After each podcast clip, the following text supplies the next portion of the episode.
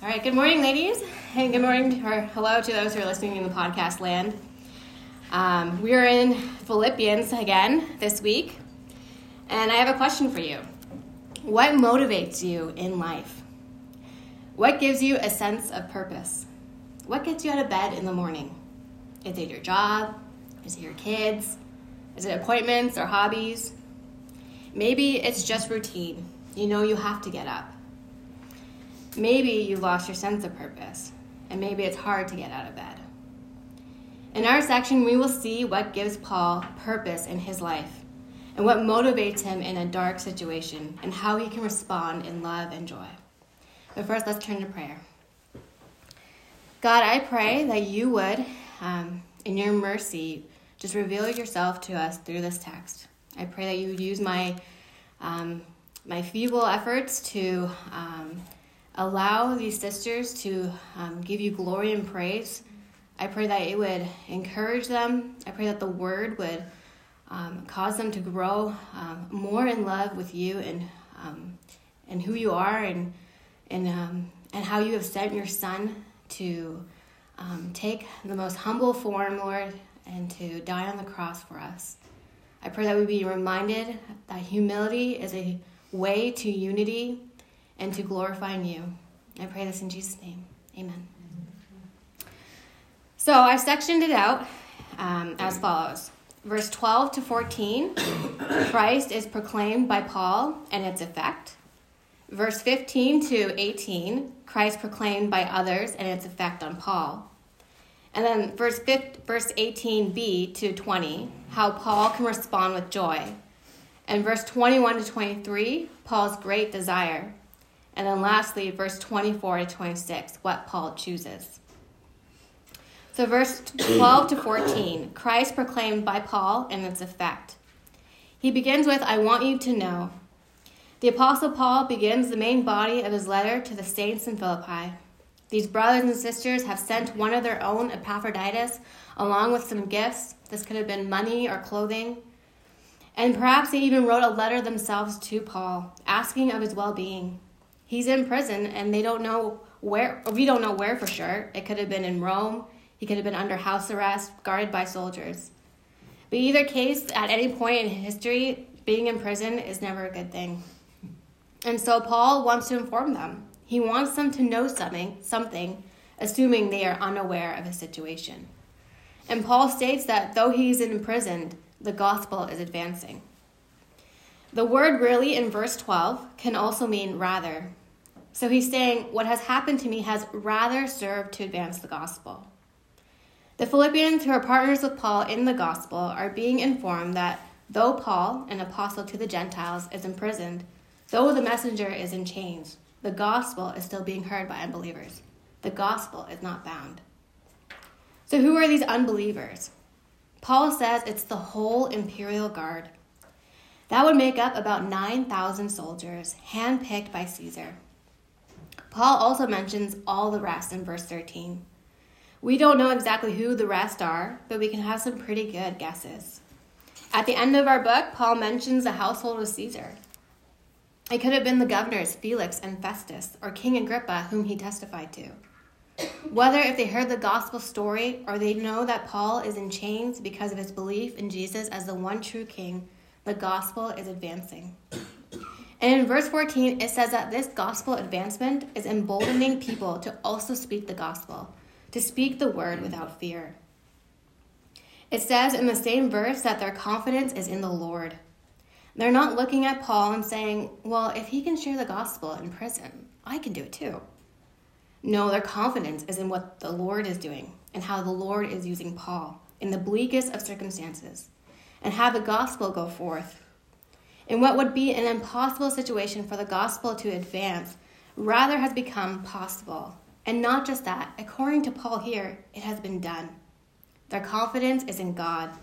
And that is why the brothers and sisters can share the good news of Jesus without fear. Their faith is in a holy and powerful God. It's not in Paul. They're not trusting in their words or their tactic or their ability to debate but in God who can do great things in not so great circumstances. As I was studying this passage, I was convicted.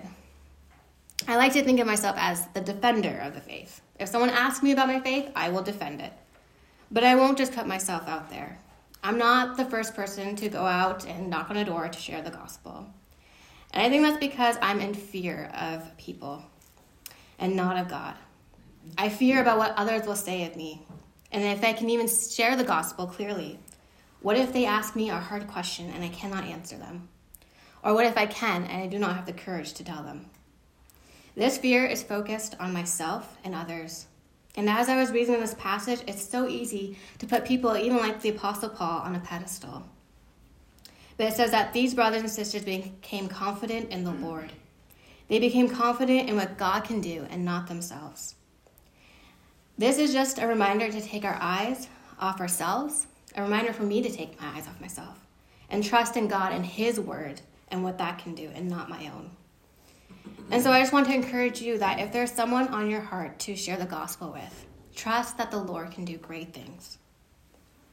So our next section is verse 15 to 18 Christ proclaimed by others and its effect on Paul. So here in this section, we see two camps. These are not like our fun church camps like VBS or sports camps. These are two groups of people. They have been divided. And Paul describes this division. He says that there's one good camp and one bad camp. The bad camp preaches out of envy and rivalry, as we can see in verse 15. The good preach from goodwill. The bad camp preaches for selfish ambition, which we see in verse 17. And the good do it out of love in verse 16. The bad camp preaches the gospel hoping to afflict Paul in his imprisonment, and the good camp preached because of Paul's imprisonment. So I have a chart up here on the board but if you're in a podcast land, hopefully you can follow along. And we're not going to look too closely at each of the camps. Rather, we'll focus on Paul's takeaway in light of both of them. But a brief word about this bad camp. First, let's look at the words that Paul uses to describe them. They are envious, they're jealous. We don't know exactly of what. We can assume they don't like Paul's success in ministry, whether that's his success in sharing the gospel in prison or his success outside with church planting and converts. they preach as if it's a competition with Paul. They do it out of rivalry. Paul's in prison and they're thinking, here's a chance for me to get ahead. He also says they preach out of selfish ambition, hoping to afflict him. This just shows that this bad camp, they're thinking about themselves and how they can be seen as great and better than Paul. And then if you're like me, you have some questions. How can the gospel be preached with false motives? How can these people share the good news of Jesus out of selfish ambition? It seems counterintuitive, anti gospel. You're saying one thing, but your actions say another. And Paul doesn't really give us the answer to this, but there are two things that we can know. First, a lot of commentators will agree that these people who are preaching the gospel are included in the same brothers and sisters referred to back in verse 14. They are part of God's family. So these aren't the same people he refers to later on in the book as dogs. Second, Paul doesn't refute the content of their gospel message like he has done in other letters, like Galatians, when he calls out people who are trying to lead the Christians away there. He says, Let them be accursed. And he doesn't do that here. So it shows us that the gospel they are preaching is true, but their heart motive is way off. And so I said we will focus on Paul's response. Paul is in prison. It's not a good situation. Paul is suffering, and he to that in verse 29 to 30. People are trying to afflict Paul in his affliction, and yet Paul says he can rejoice. For Paul, whether it's in pretense, whether it's the false motives of the heart, or in truth, he can rejoice because the gospel is being proclaimed. Paul's greatest interest isn't how he's being treated or what justice should be done to his offenders, but that people are sharing the gospel. And it's not just that. His joy isn't wrapped up that his team of preachers is growing, but that people are hearing a life saving message. They are hearing about the person that brings Paul great joy. People are hearing about Jesus, the one Paul loves most, as we will see soon. This bad camp thinks only of themselves. Their eyes are fixed on the horizontal, but Paul thinks of Jesus, and his eyes are fixed on the vertical. So, in Paul's present state, though there are brothers and sisters who don't like him, he can still rejoice in the fact that the preaching, the preaching of the word is being t- preached. This isn't a glass half full statement. This isn't Paul trying to look on the bright side. This is Paul showing us his humility. Did you notice that so far he has made no mention to his well being? I'm sure the Philippians would have wanted to know more about Paul's state in prison. Was he cold? Was he hungry? Was he sick? Has he been beaten? No, he makes no mention of it. His only concern is that they know that the gospel, whatever motive it may be, is being preached. And at the end of verse 18, we see that Paul can not only rejoice now, but he will continue to rejoice no matter what his circumstances are. Just as Paul prayed for the Philippians earlier in chapter 1, that they would mature in their faith, that they would be able to discern what is right, and that they would be able to stand pure and blameless on the day of Christ, Paul relies on their prayers as well. To stand fast in the midst of his own suffering, that he would persevere and have courage till the end. He knows he needs the aid of prayer and the Holy Spirit to continue to preach the gospel without fear. With these two powerful sources, prayer and the Spirit, Paul is confident that he, his, that he will not be ashamed. There will be no disappointment in the end. He is sure of that. Christ will be exalted through him, whether he lives or dies. He states in verse 19, This will turn out for my deliverance. And we can read this as my salvation. Paul has a sure hope of salvation through Jesus. His confidence isn't in an earthly deliverance, though we will read he is sure that will happen. His hope isn't wrapped up in an acquittal. His hope and joy is in the fact that whatever happens to him, if he lives or dies, Jesus will be glorified, and in that he can rejoice.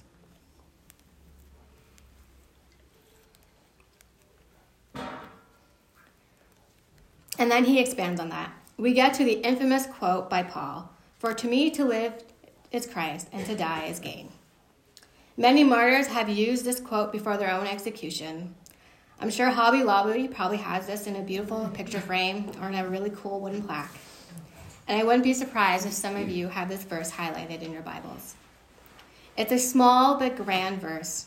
It's this amazing statement that, that gives Paul a sense of great purpose. It motivates him in life, not just to preach and share the gospel, which is great and is being done but it is to be completely saturated in and with Christ. Whether it's sitting in prison or free, whether it's chained to a guard or maybe chained to laundry, Paul is saying, My whole life isn't even mine, but it's Christ. It is to live for Christ's glory and not my own. That's why he can have people hate him and yet still rejoice. The first half of 22 also gives light to this. It's for fruitful labor, making Jesus' name known to the ends of the earth but also ministering to his brothers and sisters in Philippi and other churches. So, if Paul's whole life is dedicated for making Christ known and for laboring alongside churches like the church in Philippi to grow in the knowledge and love for Christ, then of course death is a gain for Paul because he will be fully with Christ, the one he loves most. Then we get to verse 22 to 25. This is definitely an interesting portion of Scripture mainly because it seems like Paul is entertaining the idea of suicide. But he's not. He does not condone euthanasia or suicide or abortion or murder. This verse, yet which I shall choose, I cannot tell, is a bridge to the next verse. I am hard pressed between the two. Basically, Paul is saying, if I had to choose, I don't know what I would pick. Both are so good. A life devoted to Jesus, fruitful labor, ministering alongside my brothers and sisters, so good. But I'm in prison, so if I'm sentenced to death tomorrow and I will be with my Savior, death is just so good as well. They are both so good. He's hard pressed. But he does let us in on his inner desire. If he had to pick, it would be to go with Christ. I want to tread lightly here. In our day and age where depression and mental illness are on the rise, where death seems like the only way out, we don't want to encourage those that death is the better route. That's not something I want to encourage, and neither does Paul. Paul says both life and death are good when it's for Christ. And so if this is something you are battling with, depression or hopelessness, hopelessness, as a church together, we can walk alongside you in that. We can pray and we can seek the scriptures together. We can point you to people who have biblical training to counsel you. Our church is a family and we care for one another.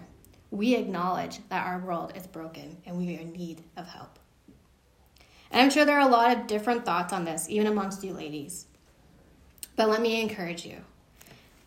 When you are faced with death, whether that's through natural means or if it's for the defense of the gospel, we do not need to fear it. Death is a great gain when we are in Christ. The gospel that Paul so desires to have proclaimed, the message that makes dry bones come to life, he knows that death leads to eternal life with Jesus. We do not need to fear death, but we can know with great certainty that death is a gain. So, Paul is doing something here when he lets the Philippians in on his thoughts. He's showing us his desire, what his greatest interest is. And if he had to choose, it would be with Christ. And then we get to verse 24. But, it's a great word in Scripture. But Paul sees it more necessary for the Philippians' growth to remain alive. And so Paul is showing them and us that he's putting his own interests on the back burner and putting the interest and benefit of the, of the Philippians on the front. And it's so that they would grow as Christians, that they would have joy in the faith. And it's not just the interest of the Philippians that Paul is putting first, but also Jesus's. Verse 26 it is so that the Philippians can glorify Jesus. It's so that they can praise Jesus for Paul's release, for answered prayers, for Paul's fruitful labor among them, teaching and fellowshipping with him. Paul puts the interest of, Philipp- of the Philippians and the glory of Jesus over his. This is a great act of humility. So, why is Paul writing this? Why is he writing about the advancement of the gospel in a dark place? the advancement of the gospel through people with wrong motives, or his motivations to live in the flesh. Here's why I think he is. Near the end of the book, in chapter 4, Paul addresses a disagreement between two women, Euodia and Syntyche. So there's tension and disunity in the midst of the church. But he doesn't address it off the bat. In fact, he's thankful for them and the gospel work they have done so far. I think he's giving a glimpse at what humility looks like in his life first. When he gives an update on himself, it's not about him. It's about how soldiers are hearing the gospel or know that Paul is devoted to King Jesus. And when brothers and sisters are proclaiming the word to have an unnecessary competition with Paul, probably because they are jealous of him and to make much of themselves, and even with the intention to make prison worse than it already is, Paul's response is humble. He chooses to rejoice in the most important fact, and it's that Christ is being heard by unbelievers. Paul could have even called these brothers out by name, but he doesn't. He just makes the situation known to the church in Philippi, but the focus is on his response, and it's a humble one. And then he wraps the whole thing up and puts a bow on it. He states his life isn't his, but it's completely devoted to Christ. It's humble. And as we just went through, he let the church know what his greatest interest is. And yet he chooses to serve the Philippians first, not just for their sake, but for the glory of God.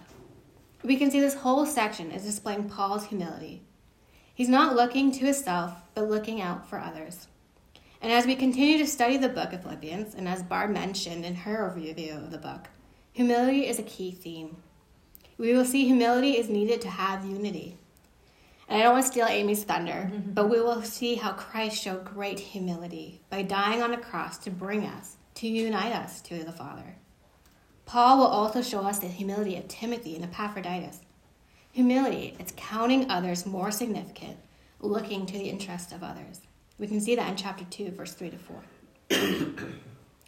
Paul doesn't just talk the talk, but he walks the walk. He's in prison, and Paul is overjoyed that God is still using him to make the gospel known. People are trying to make Paul's life worse, and but Paul counts the people who are hearing the gospel more significant. Paul's greatest desire is to be with Christ, and yet he looks to the interest of the Philippians. What would be best for them? And he will continue to give examples of humility, like I said, through Jesus, Timothy, and Epaphroditus. And so by the time he calls out the two women, they will know the stepping stones to reunite, how to agree in the gospel.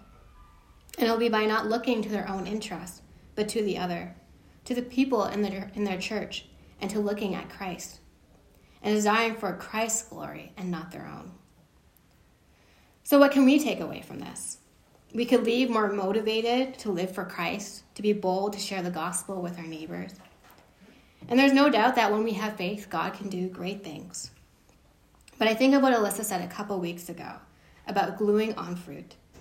It's one thing to muster up courage and boldness and to feel motivated to live for Christ after hearing a Wednesday lesson or a Sunday sermon. But if you're like me, these feelings can fizzle out. To truly live for Christ, humility is needed to know that all we have is Christ, and we can do nothing apart from Him. Even in suffering, it takes a lot of humility to see what God is doing, to take our eyes off our own situation, and to see how God can get the glory.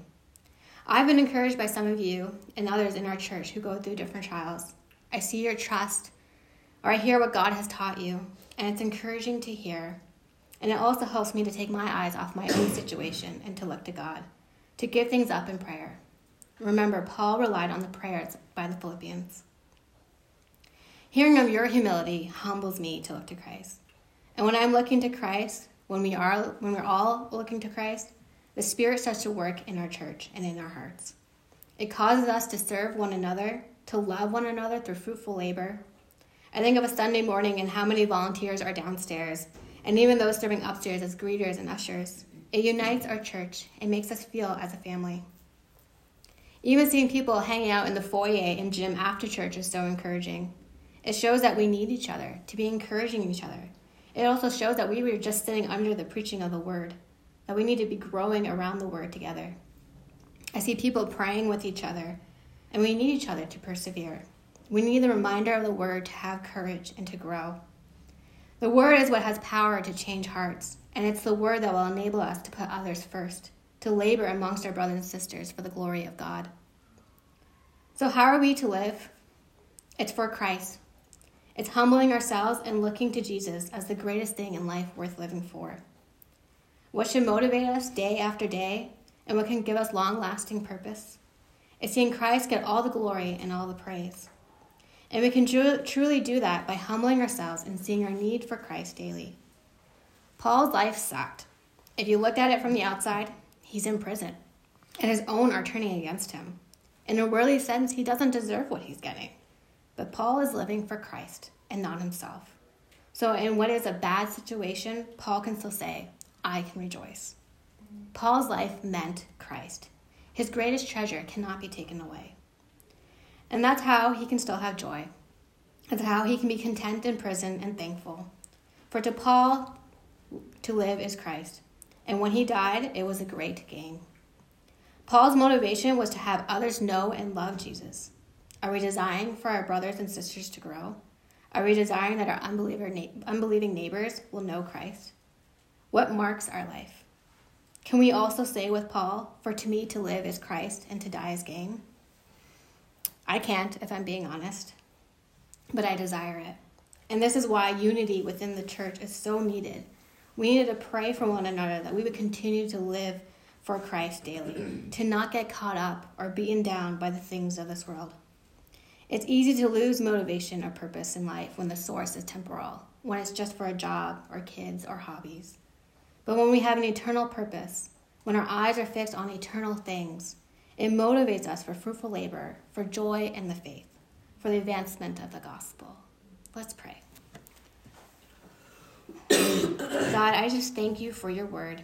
I thank you that it can give us um, not only knowledge and truth, but it can cause our hearts to love your son and to love you more. I pray that our um, our lives would be marked by Christ. I pray that each day that we wake up, we would be motivated to live for Christ, and that it would it would spew out in all our, our areas of life, and that people would come to know that Jesus is the one true King. I pray that you would give us humility to see Him every day in all our situations and all our circumstances, and that we would give you the praise, Lord. In praise in Jesus' name, amen.